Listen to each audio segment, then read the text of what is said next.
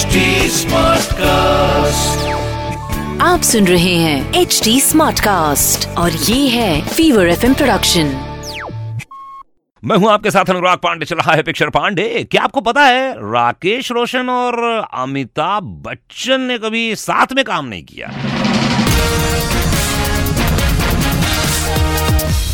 राकेश रोशन के स्ट्रगल इस इंडस्ट्री में बहुत लंबा रहा। हाँ। उन्होंने साइड एक्टर से शुरुआत की, हीरो वाले रोल्स की फिर डायरेक्शन किया।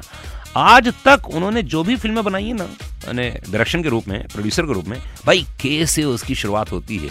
ऐसी एक फ़िल्म थी किंग अंकल, याद है आपको, जिसमें अमिताभ बच्चन काम करने वाले थे। इनफैक्ट फ़िल्म की स्क्रिप्ट उन्हीं के लिए लिखी गई थी, मगर मगर मगर, उस टाइम पर कुछ पर्सनल प्रॉब्लम चल रही थी।